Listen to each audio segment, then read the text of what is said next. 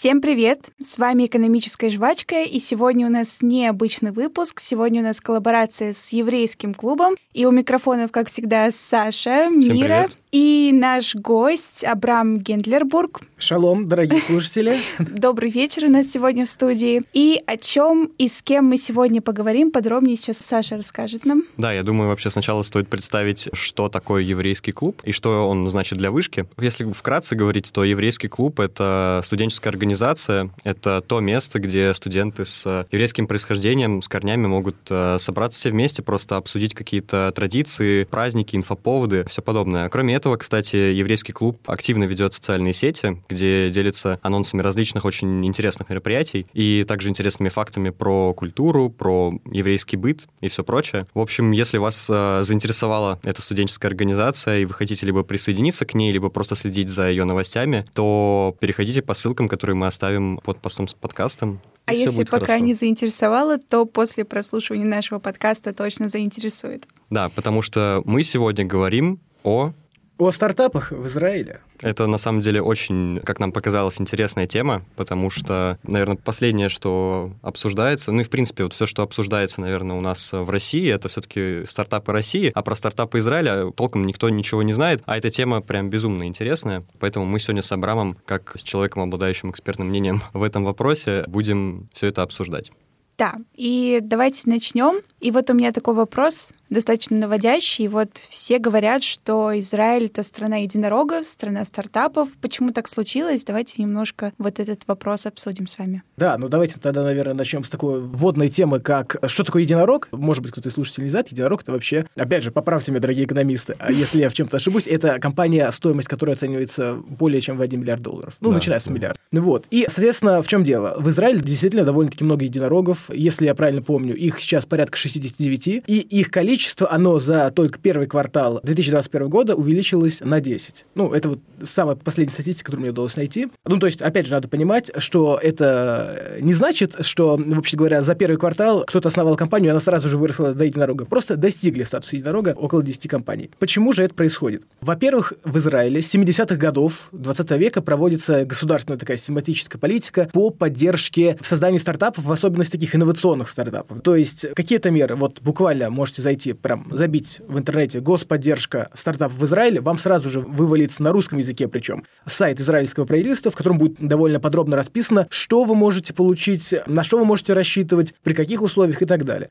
Там, в общем-то говоря, я посмотрел, я даже удивился, да, что настолько много всего предоставляется, предоставляется возможность разработки бизнес-плана, предоставляется консалтинг, предоставляется консультация по налогам, что довольно-таки важно, особенно когда, знаете, вы привлекаете инвесторов, ну или, например, молодых предпринимателей из-за рубежа, они приезжают, они не разбираются в вашей налоговой системе, а в Израиле довольно-таки строго с налогами, там большая, ну, бывает проблема, скажем так, из-за того, что люди приезжают, не знают налоговую систему, проблемы с местными налоговыми органами, вот. И, например, консультацию тоже дают, чтобы не было никаких проблем. Это во-первых. Во-вторых, все-таки другой есть стимулирующий фактор – это то, что Израиль живет в таком режиме осажденной крепости. То есть, как мы с вами знаем, что Первая, что Вторая мировая война послужили очень такими резкими толчками для развития технологий, вообще в, в целом любых технологий. Но так как Израиль находится в такой вялотекущей войне постоянно, там высокие расходы на оборону, высокие расходы на обеспечение безопасности внутри страны, то, соответственно, требуется большое количество различных ресурсов, требуется большое количество инновационных проектов для того, чтобы эту безопасность обеспечивать на надлежащем уровне. Вот, к примеру, я буквально недавно прочитал про такой очень интересный стартап, называется Pillcam. То есть в чем заключается? Познакомились, значит, военный из разведки и врач, вообще-то говоря, в Израиле. И они решили объединить свои знания для того, чтобы сделать стартап. У них получился стартап камера, вмонтированная в маленькую, можно сказать, таблетку. То есть пил как таблетка, да, и кэм-камера. Ну вот, вообще-то говоря, она служит для того, чтобы вы ее, условно говоря, проглатывать и проводить диагностику болезней внутренних органов, к примеру, вот. Это один из примеров. Есть еще примеров масса каких-то в области кибербезопасности. И в целом постоянное нахождение в состоянии такой вялотекущей войны – это не тормоз, для развития стартапов, это, наоборот, для них такой рычаг. Тем более, когда вы можете обеспечивать свою безопасность на надлежащем уровне, возникает такой фактор, что видно, что у вас стабильные границы, что в целом э, в строении не происходит какой-то войны. Соответственно, инвесторы начинают доверять вам. Они начинают вкладывать деньги в стартап, который располагается у вас в стране. То есть, опять же, Израиль довольно-таки маленькая страна. Не знаю, возможно, не все представляют ее размер. Я так скажу, это половина Московской области по территории. Можно проехать Израиль с севера на юг за 5 часов примерно, то есть на машине. То есть это очень маленькая страна, это всего 9 миллионов человек населения, это 9 миллионов человек, это меньше, меньше чем, в Москве. В Москве. Да, да, да, вот. Если в Москве порядка 14 миллионов, да, а если с агломерацией брать, как говорил Сергей Собянин, все 25, то, соответственно, можете соотнести, что получается московская агломерация в три раза больше, чем один только Израиль. И, в общем-то говоря, это такая вот, наверное, ключевые причины, почему в Израиле сложились такие довольно удачные стартапы. И еще, наверное, потому третья такая причина более маленькая. В Израиле это склонно списывать на то, что вот еврейский человек это предприимчивый человек, но в целом мы же с вами люди с научным подходом, мы понимаем, что менталитет понятие не самое научное, поэтому большое количество людей с еврейским происхождением, не обязательно полным, да, может, частичным, на четверть и так далее, они активно приглашаются в Израиль в случае наличия у них каких-то выдающих способностей для того, чтобы вести свою деятельность здесь, да, то есть еще привлечение специалистов со всего мира, и, к слову, как инвесторы, например, в Израиле даже не, не одни только евреи участвуют, да, участвуют вообще большое количество американских инвесторов, количество инвесторов из Европы, из Японии, поэтому вот так. Это что касается причинах того, почему в Израиле, например, так много стартапов, и они в целом так успешны, и они понемногу заполняют мир. Вот еще хотела немножко так уточнить. К слову, о военных ресурсах. Насколько я знаю, в Израиле слушают не только молодые люди, но и девушки. И, насколько я знаю, ресурсы, которые предлагает армия, они дают возможность для развития молодым людям. И очень много стартапов выходит именно от того, что ребята, находясь вот э, в процессе обучения какому-то военному делу, изучают что-то новое. И правда ли это? Вот я слышала про такой отчасти миф, что военное дело учит ребят чему-то новому, и из этого очень много стартапов вырастает по помимо каких-то извне. Стартапов, которые именно связаны с военным делом, которые как-то применимы Связаны там, с военным или делом, просто абсолютно? там условно человек пришел, научился работе с техникой, с компьютером, и из этого вылился какой-то новый стартап. Знаете, я так скажу, Израиль это теплая страна, соответственно, там нет снега, и поэтому э, надо занять военных чем-то, кроме как укладывать его кубиками.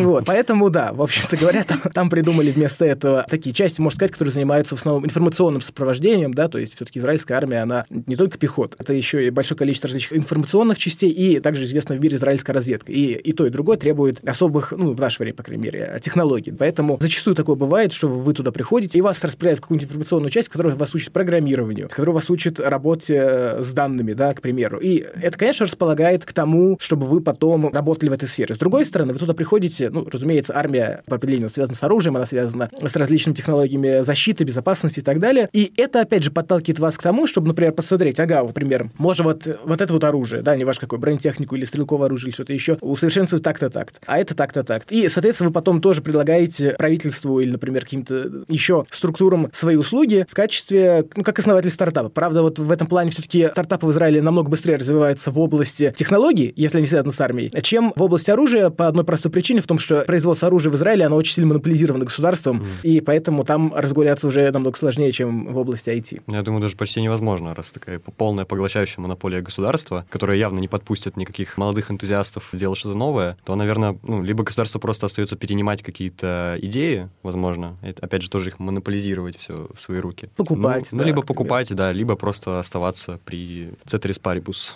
Да, но в, цел... неизменном. А в целом такого, как в Соединенных Штатах Америки, когда большое количество каких-то частных корпораций, которые производят оружие, или, например, даже самолеты, такого не наблюдается. Плюс это или минус, сказать тяжело. Но в отношении IT работает система прохождения армии просто превосходно. А вот по поводу человеческого капитала, в Израиле. Ну, то есть явно же неспроста все это вот так вот сложилось. То есть э, нельзя же просто сказать, что инвестиционный климат хороший, который сейчас в Израиле, вот это все бизнес-среда очень сильно развитая, она, да, безусловно, она позволяет этому всему дальше развиваться, но вот что-то же породило все это. Можно ли сказать, что там это так вот научили людей делать такие вещи в университетах, например? Потому что же Израиль, насколько я знаю, он очень сильно инвестирует в образование молодых людей, поддерживает всяческие университеты, привлекает условно зарубежных преподавателей, преподавателей или представителей каких-то компаний просто людей обучают очень сильно. И не только университеты, еще школы ну, особенно да. отличаются в Израиле. Да, вы, начиная со школы, может, со старшей школы, уже можете плюс-минус формировать свою программу, как-то влиять на нее, и в целом у вас там большое количество довольно-таки предметов с практическим уклоном. То есть там ставится действительно вопрос, а нужно ли это будет выпускнику для того, чтобы он смог это как-то примирить. Соответственно, да, здесь есть, конечно, большая доля науки, но, как мне кажется, еще вот про человеческий капитал пошло, опять же, то есть здесь, хочешь не хочешь, в итоге все равно скатываешься к военному делу, mm-hmm. потому что, когда Израиль возник, была война за независимость в 48 году, когда он только появился. И, соответственно, когда вас окружает противник численно превосходящий там в десятки десятки раз, то, соответственно, вы начинаете ценить просто каждого человека, который у вас есть. Это с одной стороны. С другой стороны, действительно, опять же, когда у вас есть противник происходящего десятки раз, вам нужно очень хорошо вкладываться в различные технологии, очень сильно увеличивать наукоемкость производства для того, чтобы просто иметь с ним хоть какой-то паритет, иметь хоть какие-то шансы на выживание. Поэтому, да, в целом, мне кажется, что развитие университетов — это скорее такое побочное явление. Вот этого процесса, с одной стороны, с другой стороны, помощи каких-то различных международных организаций, еврейских организаций, сионистских организаций и просто каких-то других э, таких транснациональных, я не знаю, насколько это известный факт. К примеру, предполагалось, что первым президентом Израиля должен был стать Альберт Эйнштейн. Он просто отказался от этого, так как счел эту должность слишком ответственной для себя. Поэтому здесь в целом нет ничего необычного, да, когда вы имеете такую поддержку со стороны мировой науки.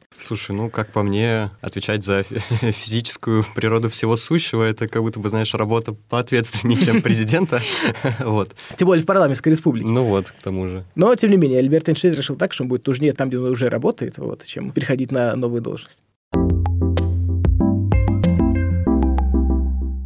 Вот э, пока мы с вами далеко не ушли от темы IT, я знаю, что такая штука, которая меня немножко обошла стороной, Аська, но вот я спросила сегодня у своей старшей сестры, это была достаточно большая часть ее молодости. Знаю очень много IT-стартапов, которые есть. Давайте про них тоже еще поговорим, про популярные. Кстати, я вот, честно скажу, очень удивился тому, насколько много стартапов, которые переросли в крупные компании и бизнесы, они происхождением израильского. Потому что вот, например, та же ICQ, которую ты назвала Аська, а, а, Викс, который вот очень назойливая реклама лет пять, наверное, везде была, создание своих сайтов, создание своих каких-то информационных платформ, тот же вот Get, да, Get, такси, ну то есть я прям не ожидал, что настолько много компаний, которые вот у нас популярны, это все Выходцы, Израиль придумал. Да.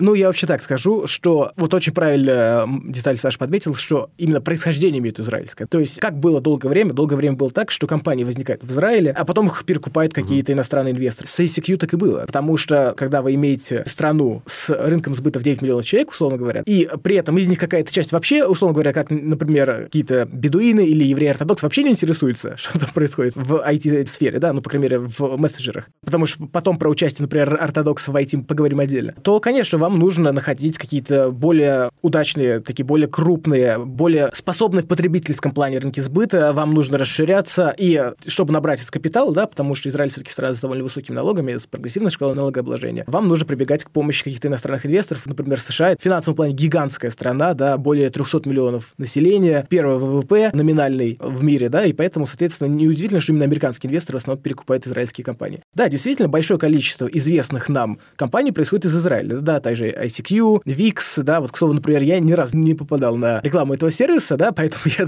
я даже не знал, что он израильский. Вот, Get для меня был большим удивлением, к примеру, когда я узнал, что Get уходит из России и переезжает в Израиль. Я подумал, ну, ну ладно, а потом, когда я узнал, что это израильская компания, для меня это тоже было большим шоком. В целом, действительно так, но во многих израильских стартапах, э, которые уже превратились в единорогов, там очень большая доля капитала принадлежит не израильским предпринимателям, а предпринимателям из-за рубежа, из Европы, из США, из Канады, из Великобритании и так далее, по обозначенным причинам.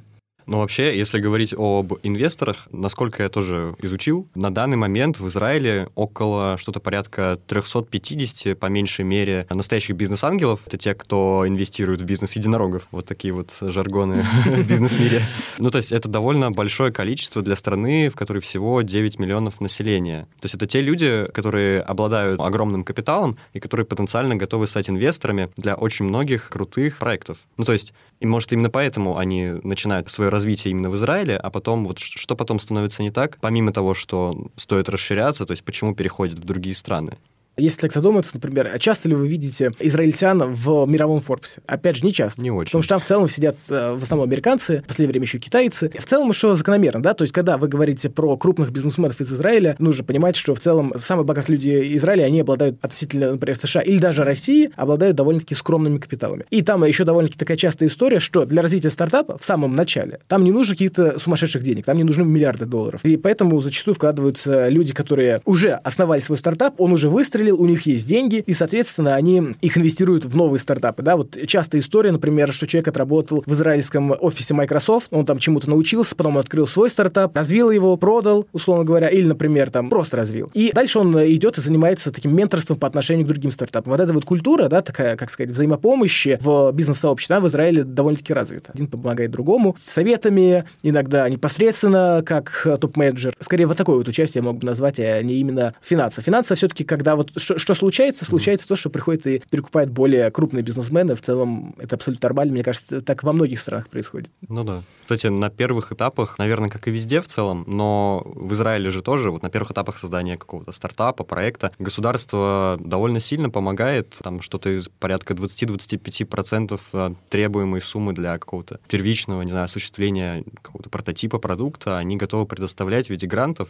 Конечно, там серьезный отбор, но, тем не менее, это все равно такой серьезный стимул для развития бизнеса. Плюс, вот о чем ты говорил, вот эта вся бизнес-среда, которая создана, там же очень развитые бизнес бизнес-инкубаторы, которые как раз и обучают э, молодых специалистов-предпринимателей всему этому делу.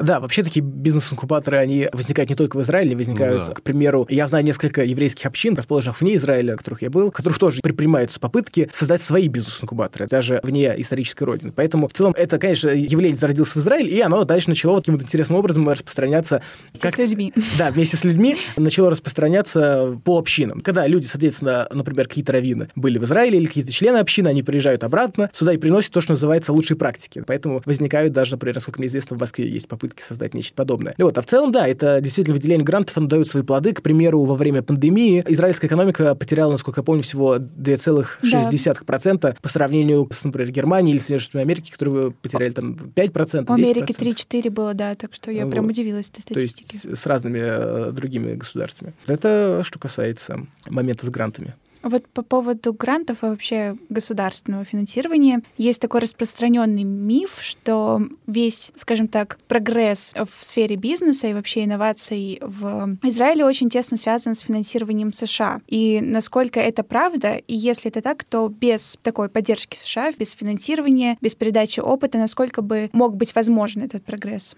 Ну, давайте так. У нас нет же единого США, условно говоря, как какого-то финансового игрока. У нас есть большое количество американских инвесторов, которые, если исходя из такой, отложим в сторону бихевиоризм, они действуют рационально. Поэтому есть какие-то причины, почему они вкладываются в израильский стартап. Это вкладывается в их логику, с одной стороны. С другой стороны, есть, например, поддержка США, ежегодное выделение там, военной помощи в размере, по-моему, около 3 миллиардов долларов. Это что касается именно такого военно-промышленного комплекса, потому что в Израиле огромная армия, там огромное количество солдат на душу населения, одно из самых больших в мире. Ну вот, и это позволяет экономике оставаться на, на плаву и просто не уходить в такой гигантский минус из-за финансирования всего военно-промышленного комплекса. И вот побочным, соответственно, продуктом, как мы уже с вами поговорили, этого огромного ВПК является и развитие стартапов в сфере IT, в сфере безопасности и так далее. Поэтому нет, я все-таки противник того, чтобы понимать США как единую такую вот страну, в которой, например, все, условно говоря, или за, или против, или все или вкладываются, или не вкладываются. Вкладываются в первую очередь, потому что возникают довольно-таки привлекательные проекты для дальнейшего развития, если, особенно если у вас большое количество денег. Да? То есть большое количество в США существует различных венчурных инвестиционных фондов, которые выискивают стартапы по всему миру. И так как Израиль первая страна, если мне не изменяет память, по числу стартапов на душу mm-hmm, населения, да. то, соответственно, логично, что большое количество израильских стартапов финансируется и, например, приобретается американскими инвесторами. То есть мы можем смело сказать, что за счет того, что есть потенциал и есть куда вкладывать, и святое место пусто не бывает, то есть не было бы американских инвесторов, были бы другие. Просто тут вопрос уже в желании финансировать. Ну да, в желании и в возможностях. Да, mm-hmm. все-таки американские инвестиции, они, как правило, довольно-таки такие приятные, они не требуют от вас каких-то уступок взамен зачастую, да, например, в отличие от каких-то китайских государственных кредитов, не в обиду товарищу Си, но мы знаем, что бывает, например, условно говоря, когда какие-то страны, которые получают кредиты от Китая, не могут выплачивать свои долги, долги, когда там mm-hmm. Китай забирает себе аэропорт, Китай забирает себе что-нибудь еще. И вот так вот. Поэтому в этом плане все-таки американские инвестиции выглядят более привлекательно. Ну вот, кстати, наверное. слово ангельские инвесторы, оно, наверное, вот хорошо описывает а, американских инвесторов в том числе. Можем затронуть насущную тему вообще не только для Израиля, но в целом для всего мира по поводу зеленой энергетики. Ведь Израиль делает серьезные шаги в развитии подобных технологий, и тоже все это выражается в создании стартапов. Насколько это перспективно именно для Израиля, хотя, наверное, довольно перспективно, ведь эта страна, большей части страны, по крайней мере, занимает пустыня, которые... Превращаются в огороды удивительным образом.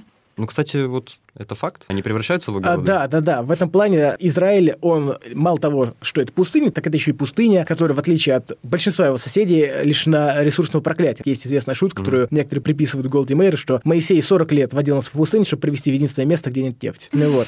Соответственно, да, это очень актуальные технологии, причем они очень актуальны в целом для Ближнего Востока, не только для Израиля, потому что, например, есть проблемы с перенаселением в Египте. К примеру, если правильно помню, в начале 20-го столетия население Египта составляло порядка 5 миллионов человек, а вот буквально недавно, пару лет назад, население Египта перешагнуло отметку в 100 миллионов. И оно все вытянуто вдоль реки Нил. Поэтому, например, это актуально для Египта, это актуально для Саудовской Аравии, к примеру, да, где предпринимались, насколько мне известно, аналогичные попытки по созданию каких-то таких зеленых технологий. Это актуально для Африки. И в целом, если вот конкретизировать, что именно делается? Я бы так разделил. Наверное, стартапы в области воды, к примеру, WaterGen. Есть такой стартап. Они изобрели такой хочется сказать прялку. Установка называется Дженни, и, соответственно, чем она занимается? Она из воздуха добывает воду. Конденсирует. Конденсирует, конденсирует, да. Я просто не физик, боюсь здесь ошибиться в терминах. К примеру, вот так вот. Или, например, какой-нибудь там очищенный водород, условно говоря, можно добыть только с помощью каких-то других технологий. То есть это вот с одной стороны. Вот, опять же, я сказал про Судовскую Аравию, там, по-моему, пытаются разработать машину для опреснения морской воды, как раз для доведения технологий до такого Мгм, да. совершенства. И есть еще, соответственно, зеленые технологии, которые влияют непосредственно на сельское хозяйство. То есть там большое количество стартапов, то есть тут какой-то один взять для примера, чтобы такой прям самый яркий, я даже не знаю, я их много вчера перебрал, ну вот, когда все это э, пересчитывал, я освежал свою память, но здесь какого-то одного я взять не могу. И в целом это дает свои плоды, потому что действительно Израиль был в начале своего существования таким, ну, просто песком. Сейчас большое количество территории подверглось озеленению, есть даже в Израиле в правительстве целое министерство, называется Министерство развития Негева и Галилеи, ну, или иногда называется еще как-то иначе, там, когда меняется правительство, иногда какое-то министерство могут переименовать. Но в целом суть у него в том, чтобы развивать какие-то пустующие территории, это как-то их озеленять.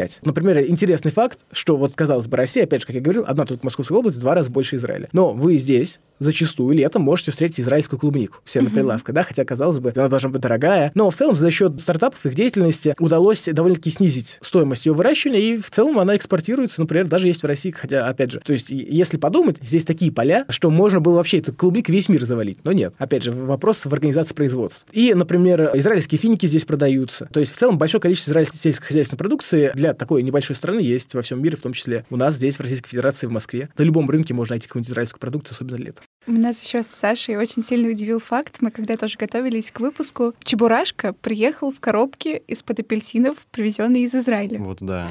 Да, и для нас это прям был такой культурный шок. Вот, кстати, к слову о воде, и, насколько я знаю, система орошения, она же была создана в Израиле, Симха Блас, если я правильно прочитала, создал эту систему. Я прям удивилась, потому что, правда, столько пустыню превратить на самом деле в большой такой огород, это прям удивительное явление.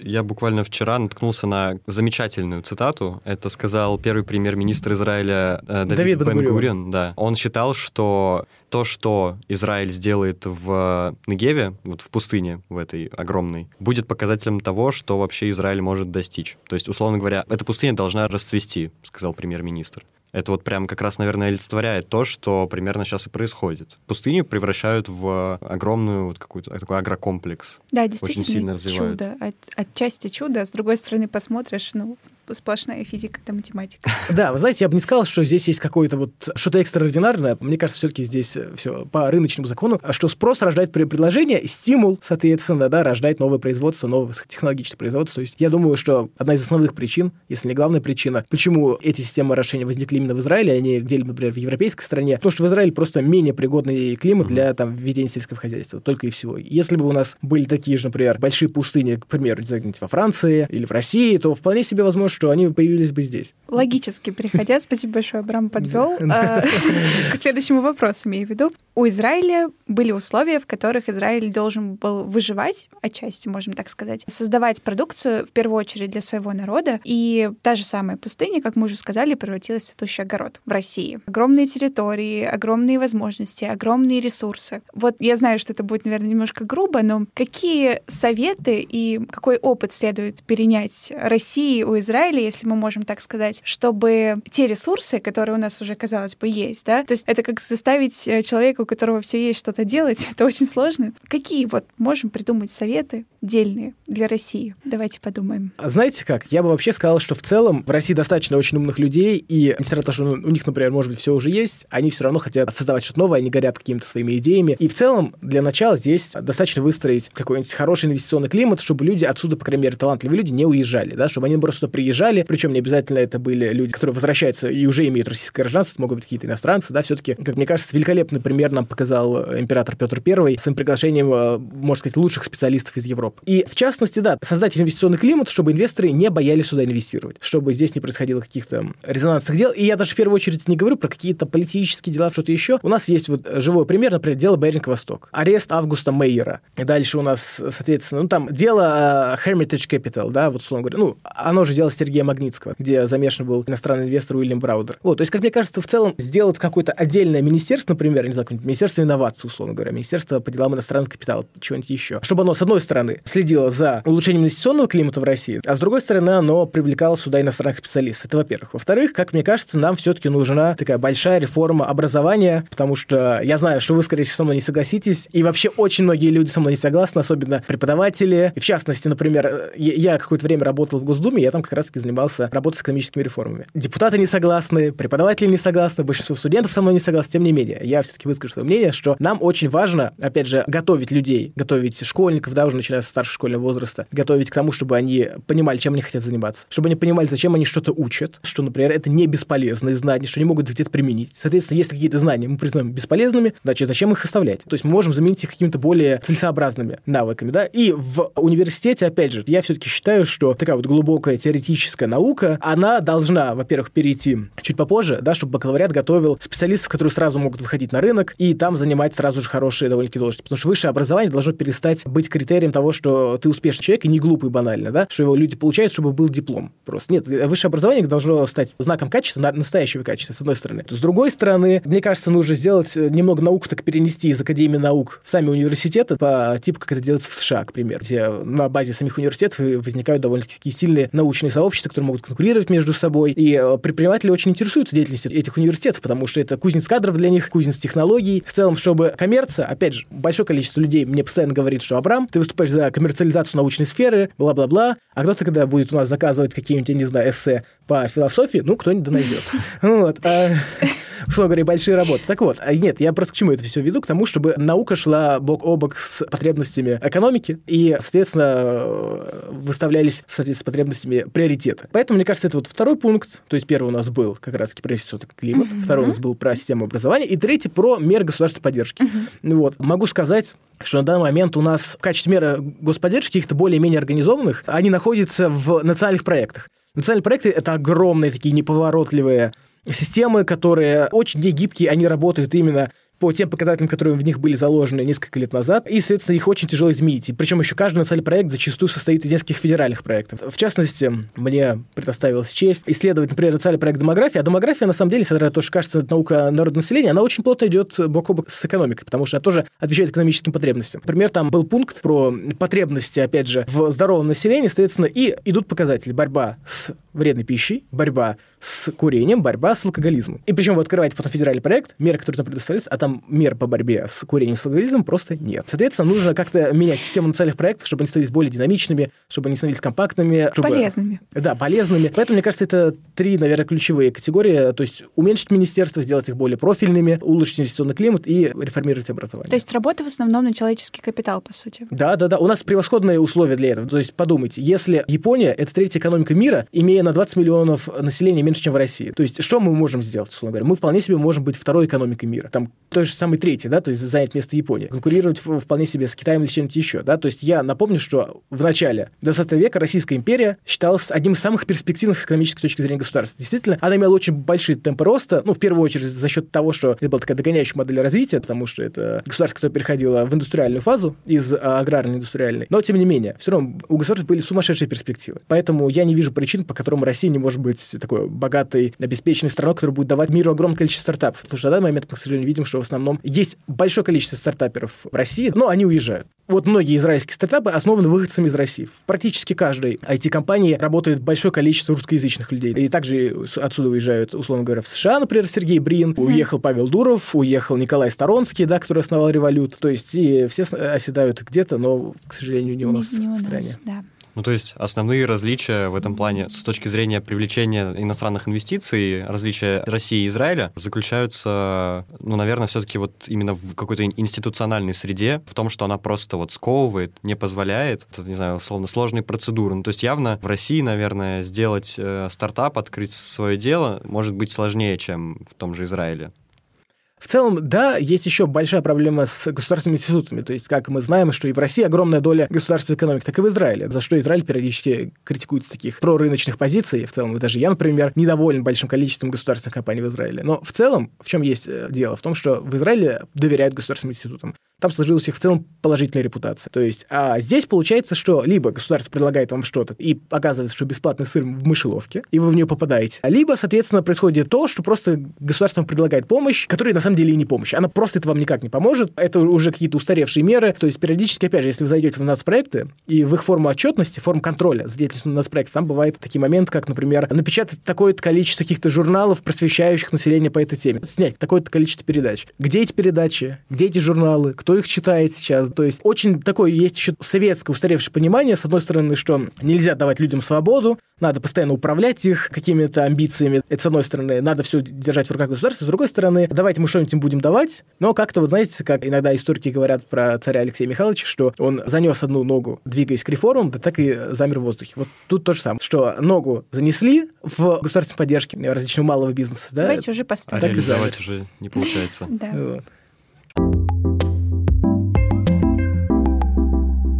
Что ж, спасибо большое за дискуссию. Напомню, у нас сегодня в гостях был Абрам Гендлербург, представитель еврейского клуба Высшей школы экономики. А у нас на этом все. Напоминаю, подписывайтесь на нас в Телеграме, во Вконтакте и в Ютубе. И также на еврейский клуб, конечно, там будет много информации для вас. Что ж, у нас все на этом. Спасибо большое за то, что пришел. Было, правда, очень интересно послушать. Тогда всем пока. Да, я последнее свое слово скажу. Единственное, также мне было очень приятно с вами сегодня вести этот подкаст. И могу сказать, да, действительно, подписывайтесь на экономическую жвачку. Считайте, что это такая форма российского стартапа, и им сейчас нужна ваша поддержка. Поэтому большое спасибо, что слушали нас. Пишите свои комментарии, выражайте свое мнение, можете писать мне в ЛС и, и так далее. И подписывайтесь на еврейский клуб, подписывайтесь на экономическую жвачку. Всего вам доброго. Спасибо большое, Спасибо Абрам. большое. С вами была экономическая жвачка. До новых встреч.